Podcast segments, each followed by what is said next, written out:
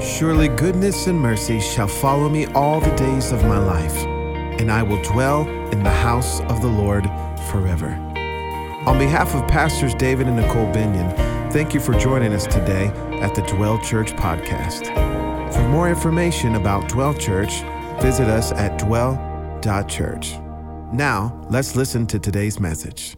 I told you weeks ago, uh, I think the last time I spoke, that I, I dreamed that I was just walking in the room. And as I walked in the room, miracles just started happening.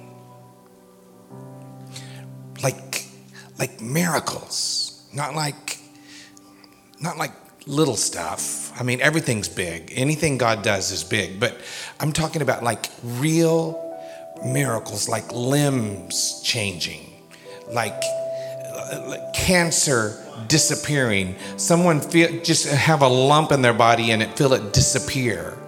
Um, and so I'm contending for that. I feel like you know in the in the uh, the book of Acts, after the Holy Spirit had been poured out, uh, God's men uh, were were walking into a city, and there was a, a cripple at the gate begging for alms. And Peter said, "Silver and gold have I none, but such as I have, I give to you in the name of the Lord." And he jumped up on healed legs, and the city was turned upside down because of this miracle. The Spirit of God is at work in the earth. So I just want to I want to dive in to this uh, sermon.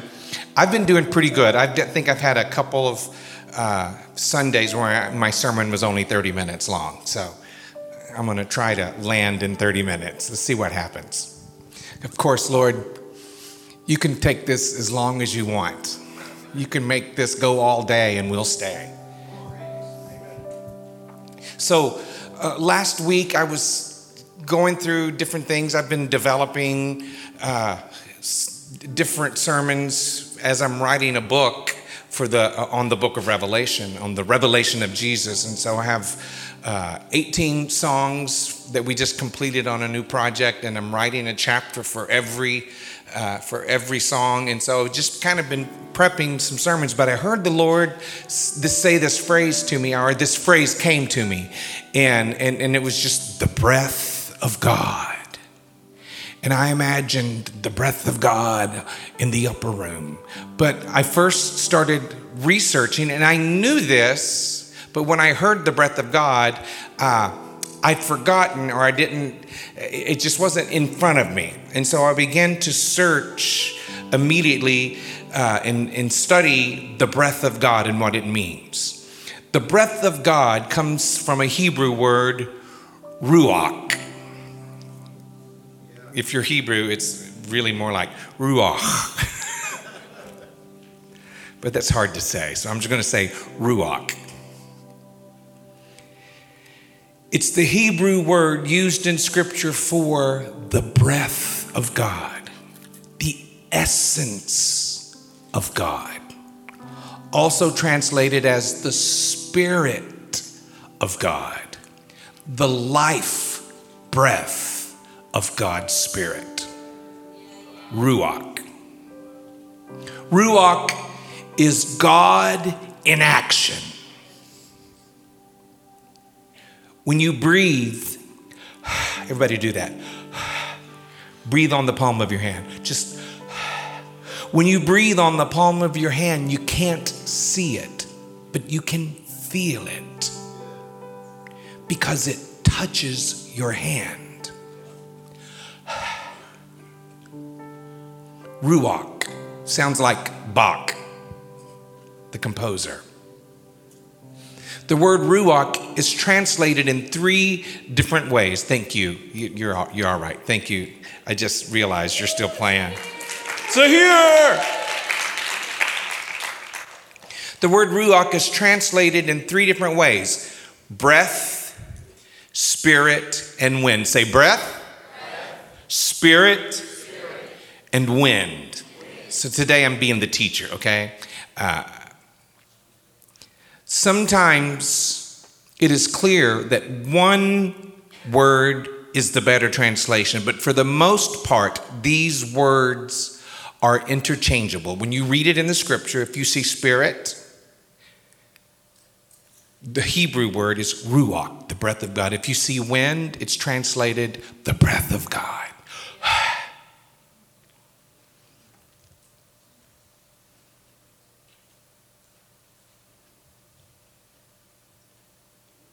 In Genesis, the first chapter, the second verse, the earth was formless and void, and darkness was over the surface of the deep. And the breath, the spirit, the wind of God, the Ruach, was moving over the surface of the waters. I, I posted on uh, on my Instagram last night talking about the service today, and I said I, I described it like this: the Godhead had this most extraordinary idea, and as he was brooding over the face of the darkness, he exhaled, and creation exploded, the Big Bang, because it was an idea in the Godhead, and he breathed the breath of life. Ruach is God in action.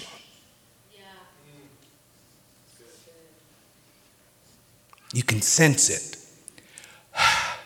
You can feel it. It touches you, but you cannot grab it.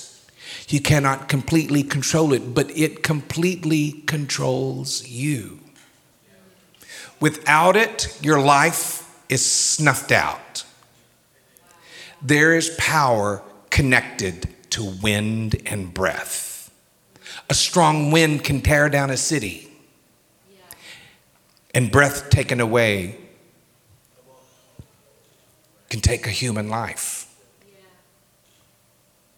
Now, it's interesting in this first chapter of Genesis, it's interesting to note that Ruach is not used in the first description of human creation.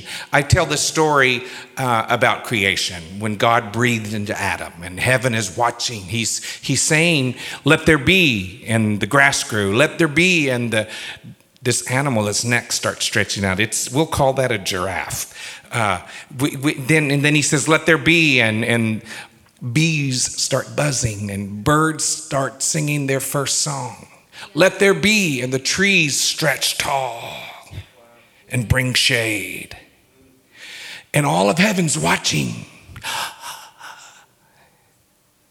It's amazing. It's amazing.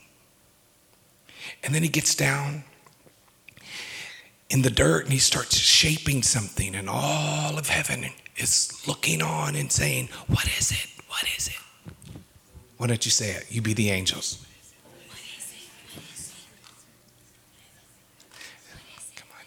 Be a little more interested in that. Come on, a little more. What is it? and he shapes and he shapes and he shapes and they're watching and then and then he does something different he leans over and breathes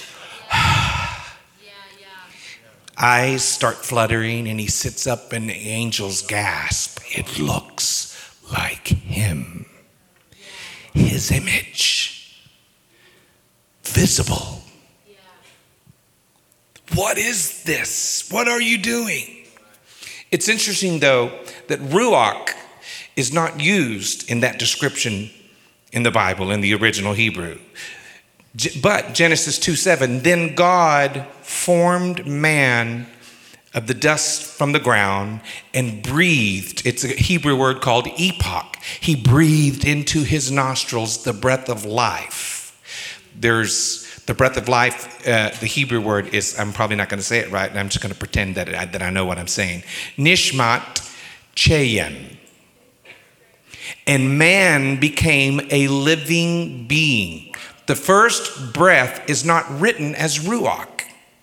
Instead, the word for breath into is epoch, which actually means blue. And it means breath of life. It means to gasp. Everybody gasp. So it might be better translated like this Then God formed man of the dust from the ground and blew into his nostrils the gasps of life. and man became a living being. So, this initial intake of breath is a gasp for air, a beginning of life. Interesting that this first breath of life starts with a gasp, but everything following in the book of Genesis, the word ruach is used. Genesis 6:17. I'll go through these verses pretty quick. I am going to bring floodwaters on the earth. He's talking to Moses. I mean, he's talking Moses. He's talking to Noah. I am going to bring floodwaters on the earth to destroy all life under the heavens, every creature that has the ruach of life in it. Every creature, every animal on the earth has the breath, the ruach we didn't consider that before, did we? Genesis 7:15 pairs of all creatures that have the ruach, the breath of life in them came to Noah and entered the ark.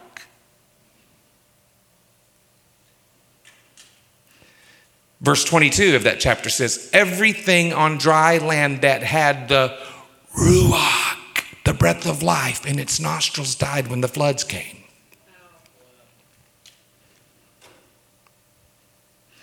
These three verses use the term Ruach Chayim, breath of life. Why? I suggest to you that the initial gasp is God putting his spirit within humanity. Once it there, it changes from gasp of light to breath, spirit, life, ruach. Life from this point forward is embedded with the breath of God. It starts with the gasp and everything. Every one of us that have come since then has been filled with the breath of God. You're in this room, breathing air. But it's because you carry the breath, the ruach of God.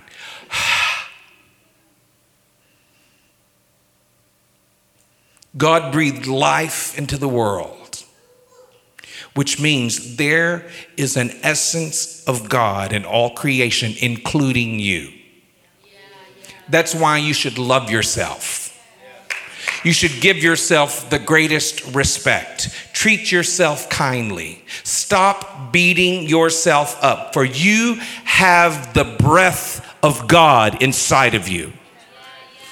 In fact, every human being does, regardless of your religion, your nationality, your sexual orientation, your political ideology, the size, age, wealth, and mental capacity. But here's the rub it has to be activated. To help with this concept of activating the breath of God within you. Jesus presented a word picture in John 3 and 3 when he said, You must be born again. John 3 and 3.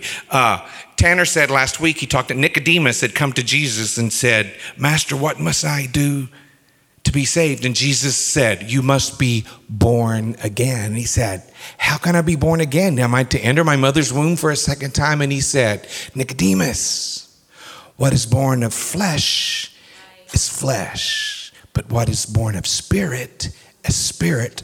The wind whew, blows where it wills, and no one knows where it comes from or where it goes. So it is with everyone who is born of the Spirit. Every time I do that, I feel it on the palm of my hand. Do you know every time we step into the presence of God, He.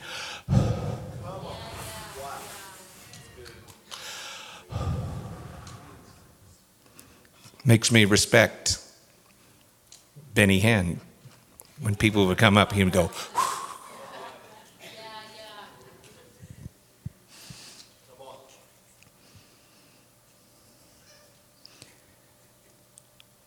if your spirit is dead, you can take a deep breath and reactivate the Spirit of God, reactivate your spirit.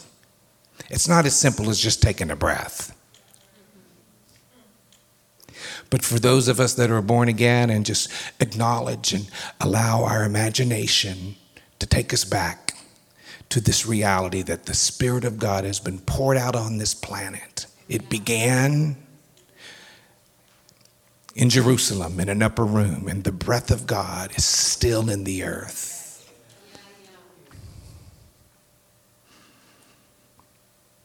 It's the birth of a renewed spirit. The psalmist said, Create in me a clean heart, O God, and renew a steadfast spirit. The word there is ruach. Ruach. Renew a steadfast spirit within me. And that's Psalms 51:10. The renewing of the spirit, it, it, it makes it come alive. Yeah. Being born again. It starts with the cleansing of the heart which makes the spirit ready. Once the spirit within you is activated, you begin to grow in the spirit. You don't stay at the same place. You don't stay at the same level. You, be, you begin to graduate to levels of growth in the spirit realm. And, and you begin to, uh, you listen to testimonies and faith is stirred and you gasp did you see what he did?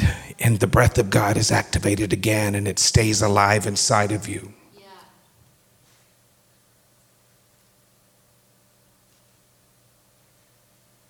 Check out the way Isaiah describes it. He's prophesying about the Messiah. Isaiah, the 11th chapter, verses 1 and 2. Then a shoot will spring from the stem of Jesse, and a branch from his roots will bear fruit. The Spirit of God will rest on him. The Spirit of wisdom and understanding. The Spirit of counsel and strength. in every case, there ruach is used.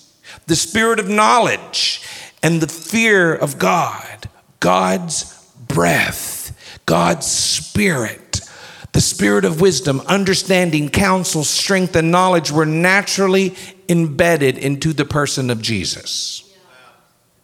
Jesus is our example of how to live as powerfully as possible. A relationship with your Creator awakens your spirit and opens up various aspects of the Spirit, including wisdom, understanding, counsel, strength, and knowledge. Zechariah, the 12th chapter, the 10th verse, I don't think I gave you this. I will pour out on the house of David and on the inhabitants of Jerusalem the spirit of grace and supplication, ruach. It is there again, so that they will look on me whom they have pierced, and they will mourn for him as one mourns for an only son, and they will weep bitterly over him like the bitter weeping over a firstborn. For believers in Jesus, we can say that our spirit helps us recognize that Jesus, who was pierced on the cross, the Son of God, the Messiah. It is the Spirit, it is the Ruach of grace that takes us there. That it's the Spirit, it's the breath of God that allows us to understand it. It's the Ruach of wisdom that causes us to see. I never used this word so much. we, John and Jocelyn, were uh, worship pastors at Redemption to the Nations in Chattanooga, and their annual conference is called Ruach. I first thought that was kind of a weird name for a conference. Uh, but I knew then that it was about the breath of God. But when I started searching this, I'm like, ooh, this is powerful, especially this. Everybody do it again. I want you, I want you to know you may not be able to feel physically. Sometimes we have walls up, we have um, I don't know, our own physical limitations and, and, and, we, and our eyes are not, Jesus said it like this they have ears to hear and they don't hear. They have eyes to see and they don't see. And so we have this resistance to it. But that doesn't take away the reality that He is. The breath of God is present even now in the room.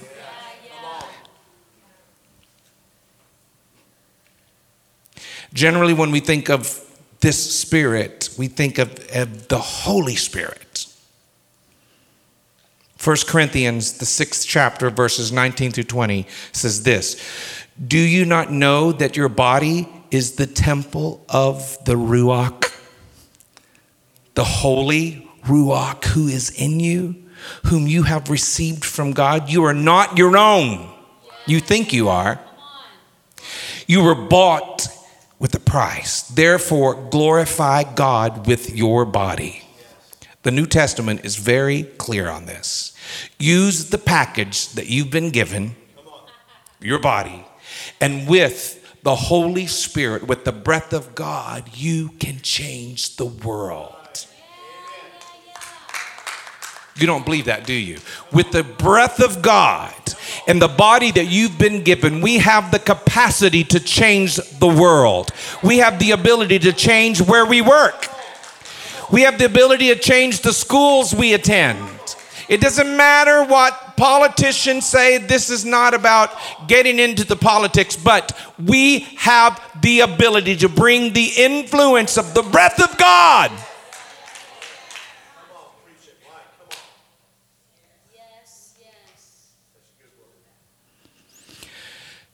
Psalm 51,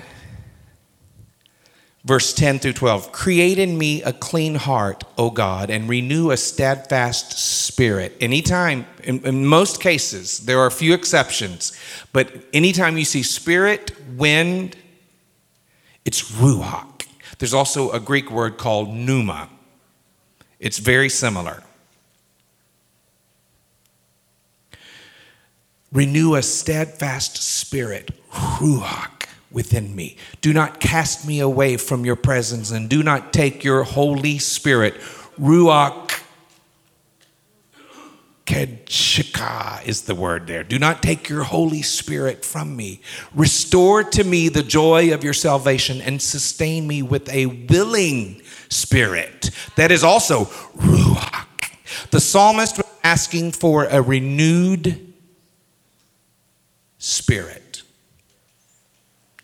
Sometimes it's translated as a steadfast spirit. More accurately, it could be called a ready spirit.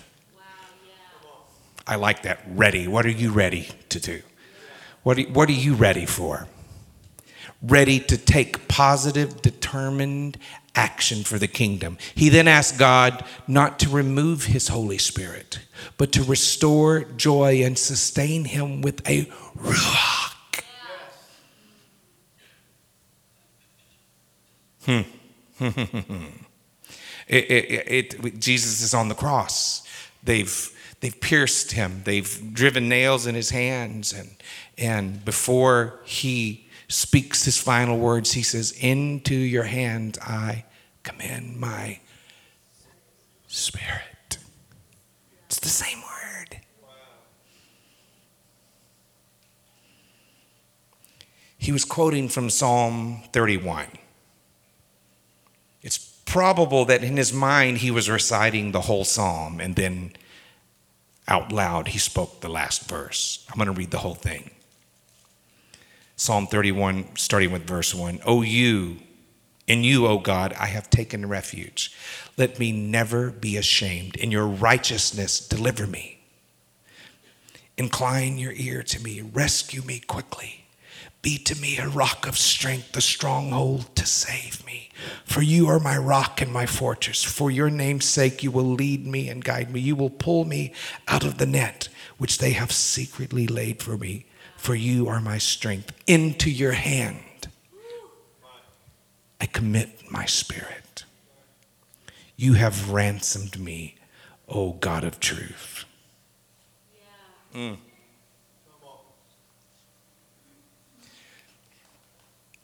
Paul wrote to Timothy, the second chapter of Timothy, chapter 3, verse 16 and 17, it says in the NIV, all scripture is God breathed. All scripture, everybody say, all scripture is God breathed and is useful for teaching, rebuking, correcting, and training in righteousness. Now let's let's deal with Pentecost. Let's first I want to read Joel the second chapter starting with verse 28. And afterward I will pour out my spirit on all people. This is what happens.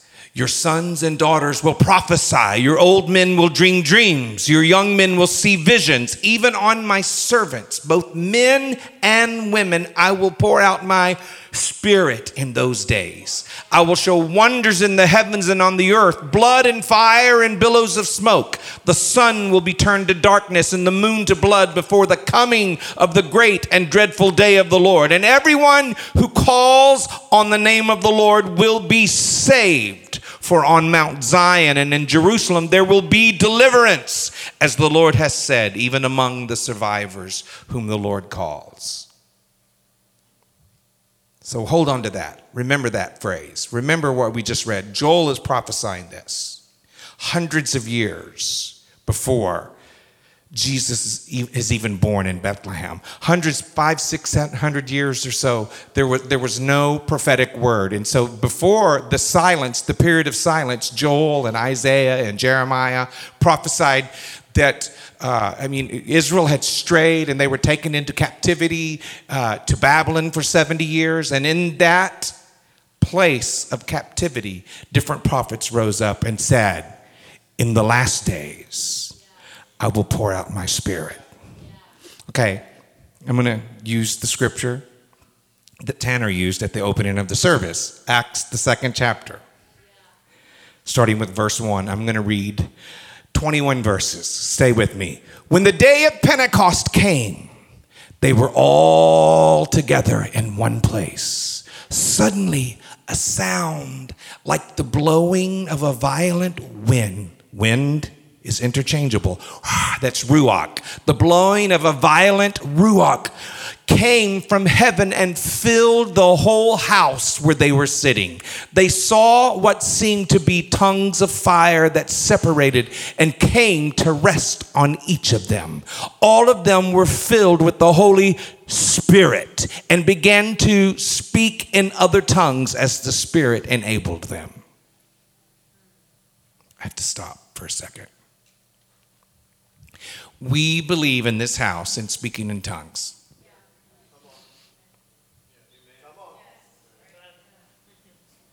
This is our example. There's much more in the New Testament that talks about the gift of tongues and the interpretation and things that happen, and it's important that you understand why we believe what we believe. Uh, in our first year at Dwell, there was a family that had been a part of a Pentecostal church and uh, really had kind of become involved in the, the seeker sensitive movement. And so they came to visit, and they had three teenagers. And uh, after weeks of that visit, I got an email from the dad who felt he owed me an explanation as to why they're not coming back. But y'all were speaking in tongues, and my teenagers were freaked out. So I'm saying that to say if that freaks you out, you might as well know this is who we are, this is what we believe, and we don't apologize for it. We will not back down. We are who we are. They began to speak in other tongues as the Spirit enabled them. Now they were staying in Jerusalem, God fearing Jews from every nation under heaven. When they heard this sound, a crowd came together in bewilderment because each one heard their own language being spoken. Utterly amazed, they asked, Aren't all these who are speaking Galileans? Then how is it that each of us hears them in our native language?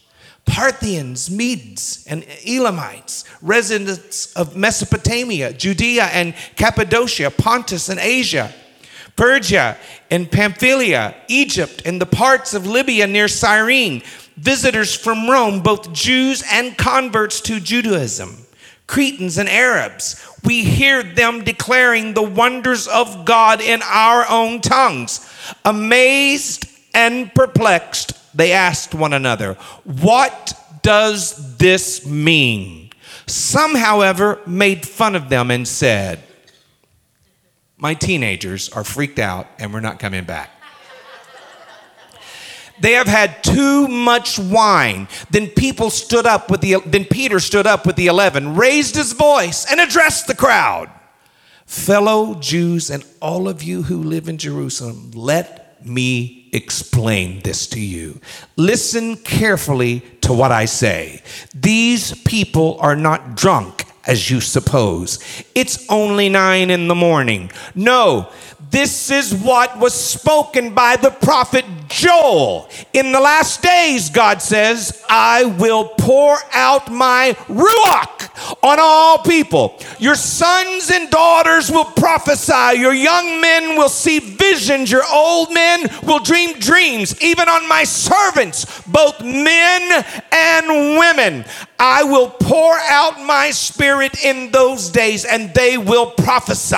I will show wonders in the heavens above and signs on the earth below blood and fire and billows of smoke.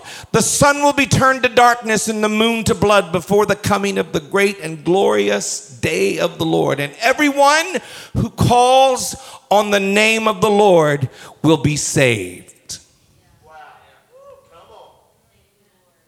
The last days. I suggest to you that Peter is revealing to us the beginning of the last days. The last days, I suggest to you, is the church age, and it's still going on. We are still a part of this era, this time, the last days. His spirit is still being poured out. The Ruach of God is still being poured out. The breath of God still hovers over the face of the earth. The breath of God still hovers over Dwell Church, waiting, looking for a conduit, someone, a, a, a glove that a hand can fit into, the hand of God who will be a glove that God can use in the earth? The breath of God comes and illuminates and fills our lungs with the power of heaven.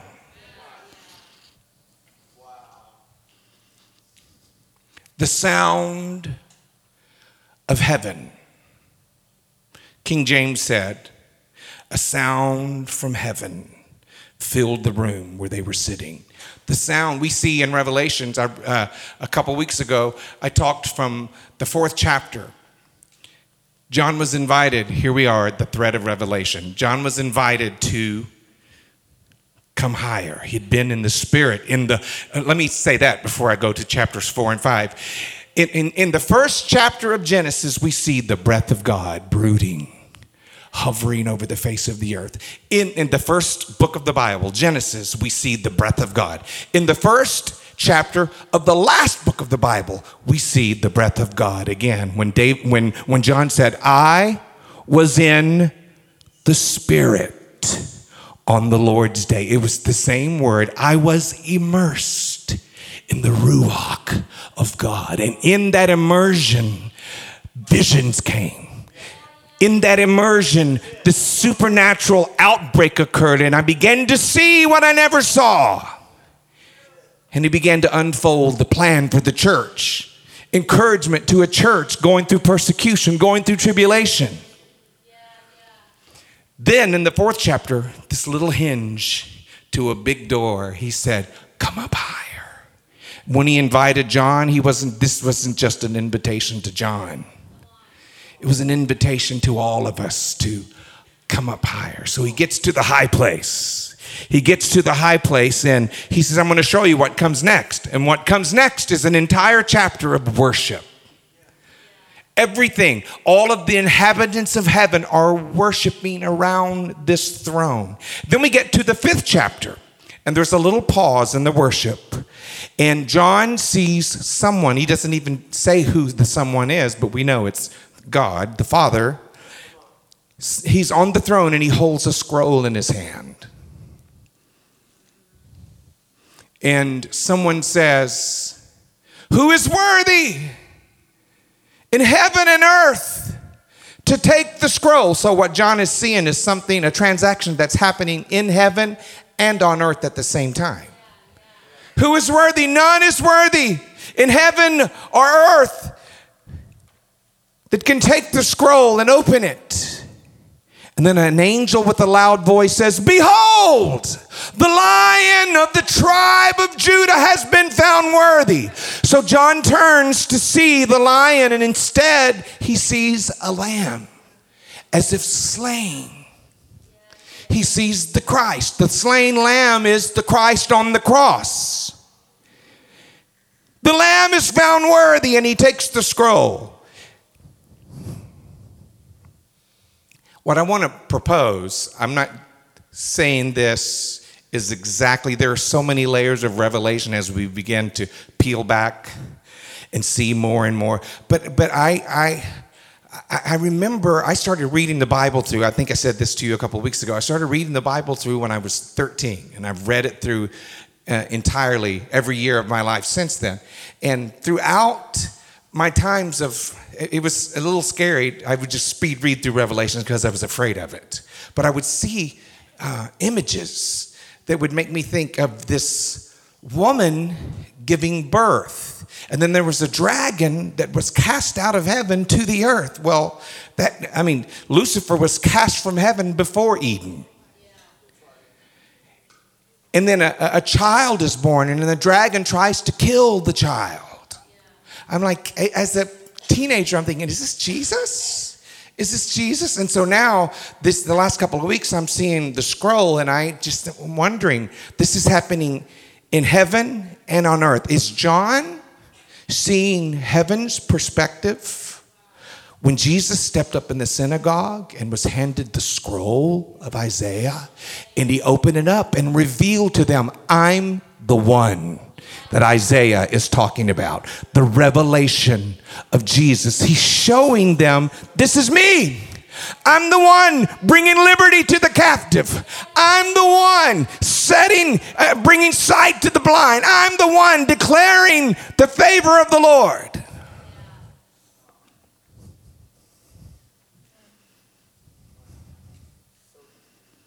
Notice I'm trying to land. Have to land, I have to land.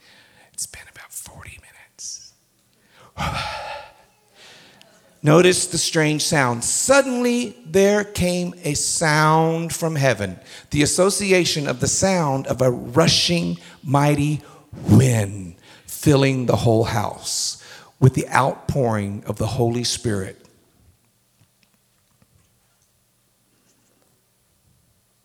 The sound was fast and mighty and these images would make any of the disciples reflect on their knowledge of scripture. Genesis the first chapter the first thing i told to you it is the spirit of god as the breath the wind of god blowing over the waters of a newly created earth. Genesis 2 and 7 it is the spirit of god as breath the wind of God blowing life into newly created man. In Ezekiel, the 37th chapter, verses 9 through 10, it is the Spirit of God as the breath moving over the dry bones of Israel, bringing them life and strength. Suddenly, sometimes God moves suddenly. The sound, it was real, though it could not be touched. It was something real that came through their ears. From heaven, it wasn't of earth. It was not created, manipulated, or fashioned on the earth. It was mighty, it was full of force, coming with great power.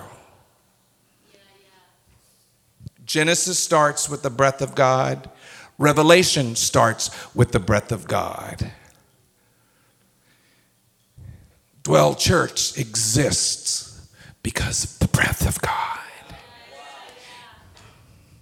We are part of an era, called the church age, where the Spirit of the living God is available to his people. We can't function without his spirit. Or we can try. We, we can go through the motions and do the, the social club, but we cannot function in the earth as people of the kingdom without the breath of God activated in our lungs.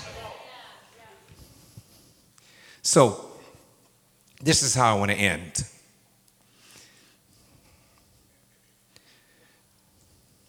When the suddenly occurred, there were 120 people waiting in an upper room. No one was preaching, they were praying. And they prayed. They prayed for 10 days. They prayed until they were able to become one. They prayed until one sound they prayed till one sound was heard. They prayed until they got in one mind, in one accord, asking, pursuing the same thing. It, it, doesn't it make sense? We come in here, we all have our own set of circumstances, and we come and it's hard for us to get through a service because we can't get past the bill that we have to pay, and we don't know how we're going to get the money, or we can't get past the sickness that remains in our body. We can't, we're so distracted by things and He wants us to come and just pray and pursue and forget about the bushes that died. Daryl, all of his bushes died from the, from the ice storm a few weeks ago.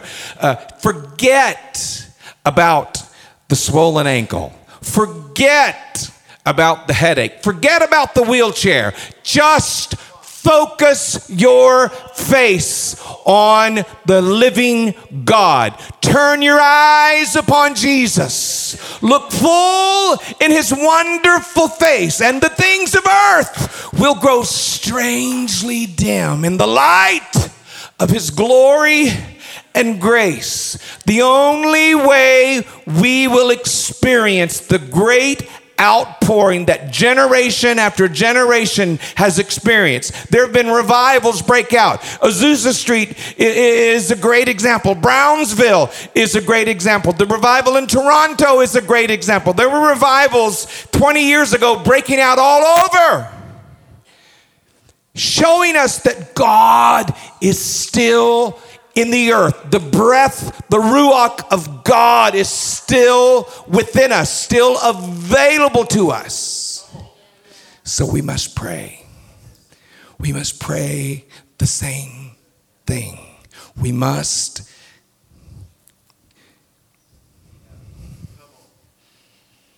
So, if we can do this, it's already noon. If we can, if everybody can just find a place on your knees, right where you are, I just would like the sound of prayer, the sound of praying people. We can't touch the sky until our knees touch the ground.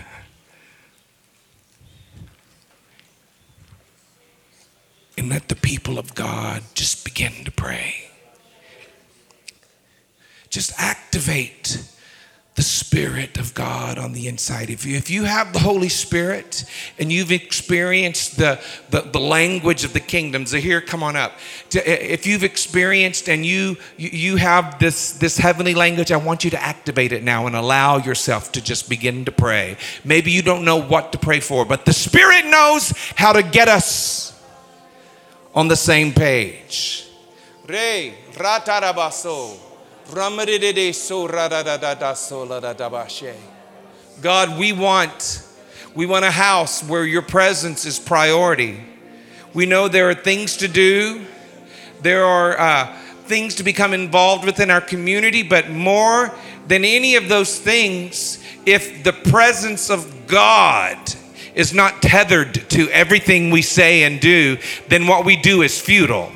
God, we ask that your presence in a whole new dimension would begin to rest upon us, that the miracles would begin to break out among us, not just with the leaders in the church, but in our homes. Let miracles begin to break out God, I pray.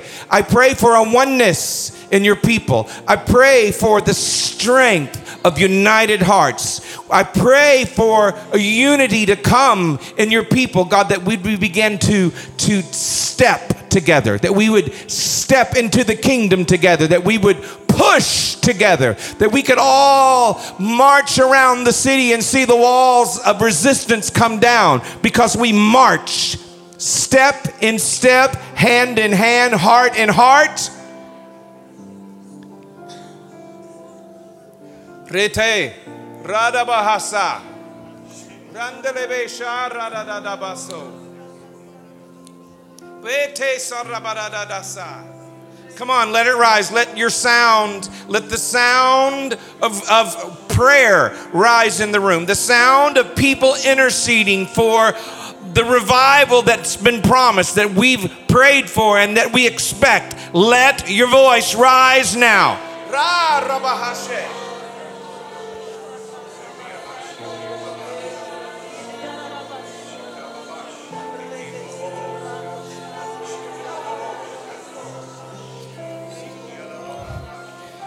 Breath of God. Breath of God. Breath of God. Breathe on us, Lord. Breathe. Breathe on us. Brood over us. Hover over us and let the breath of God fill our lungs. And as we exhale, the supernatural occurs. As we release the breath of God in our homes, miracles attract more miracles and attract more miracles. Ra rabadada satashe. Brete la da rakasa. Jesus, Jesus, Jesus, Jesus, Jesus. Hmm. Hmm. Jesus, Jesus, Jesus, Jesus, Jesus. Come on. Just let it stir in your hearts. Just let it stir in your hearts. Push, push, push. Let's push together. Let's push together.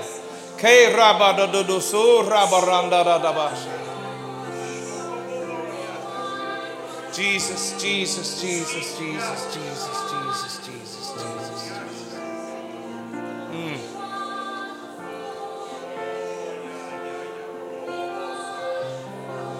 Ah. Ah. Araborasa, rata do do do do tosa, rabarasa.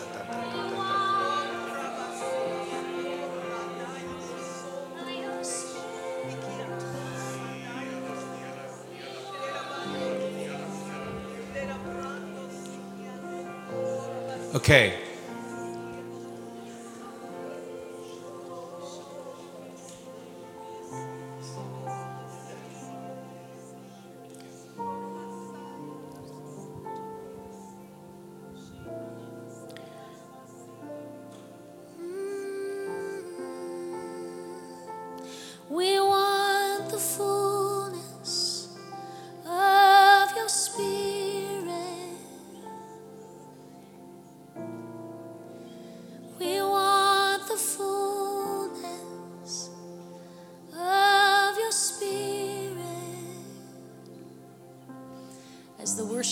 Was rehearsing this morning before service started,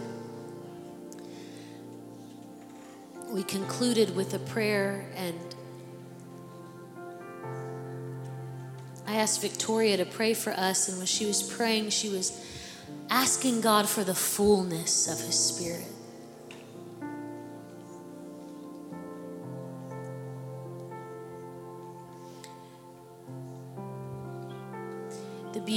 Being filled with the Spirit is that there are so many gifts available to us, and we know the gift of, of praying in tongues, praying in a, our spirit language is such a beautiful gift because it's such an easy way to connect in the Spirit. But I just want to read 1 Corinthians chapter 12, a few verses over us about spiritual gifts. And I just want to declare before I read this, I just want to say, Father, again, we desire the fullness of your spirit. May people be able to point to Dwell Church and say, that's a church where the fullness of the spirit operates. Now about the gifts of the spirit brothers and sisters I do I do not want you to be uninformed. You know that when you were pagans somehow or other you were influenced and led astray to mute idols. Therefore, I want you to know that no one who is speaking by the Spirit of God says, Jesus be cursed. And no one can say, Jesus is Lord, except by the Holy Spirit. There are different kinds of gifts, but the same Spirit distributes them. There are different kinds of service, but the same Lord. There are different kinds of working, but in all of them and in every one, it is the same God at work. Now, to each one, the manifestation of the Spirit is given for the common good. To one, there is given through the Spirit a message of wisdom to another a message of knowledge by means of the same Spirit, to another faith by the same Spirit, to another gifts of healing by that one Spirit, to another miraculous powers, to another prophecy. To another distinguishing between spirits, to another speaking in different kinds of tongues, and to still another the interpretation of tongues. All these are the work of one and the same Spirit and He distributes them to each one just as He determines. So, Father, again, we say we long for the fullness. We want to be a house where the fullness of your Spirit functions, where the fullness of your Spirit is seen and, and operates. We desire the gifts of your Spirit.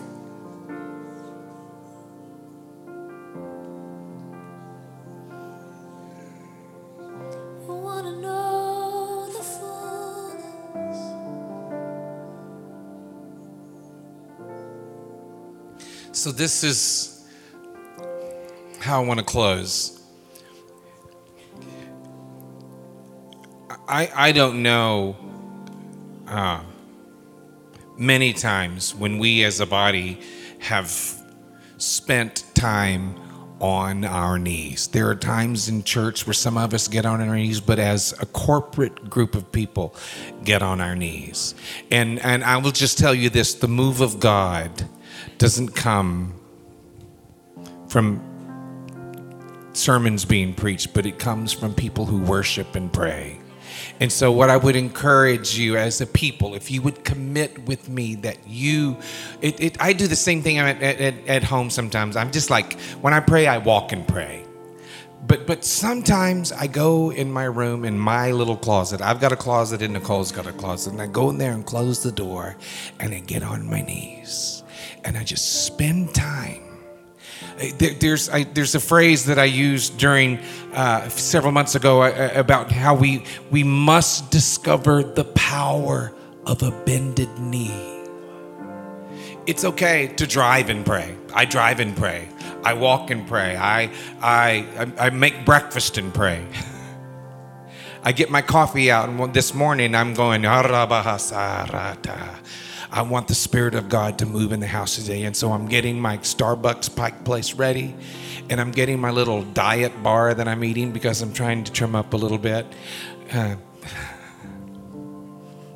notice I lost five pounds this week. Please, please notice. Did you know? You didn't notice. I still, it doesn't matter how much weight you lose, you, I still have this little back fat thing happening. Working on that. Uh, squirrel. But you can do whatever you do and pray while you do it.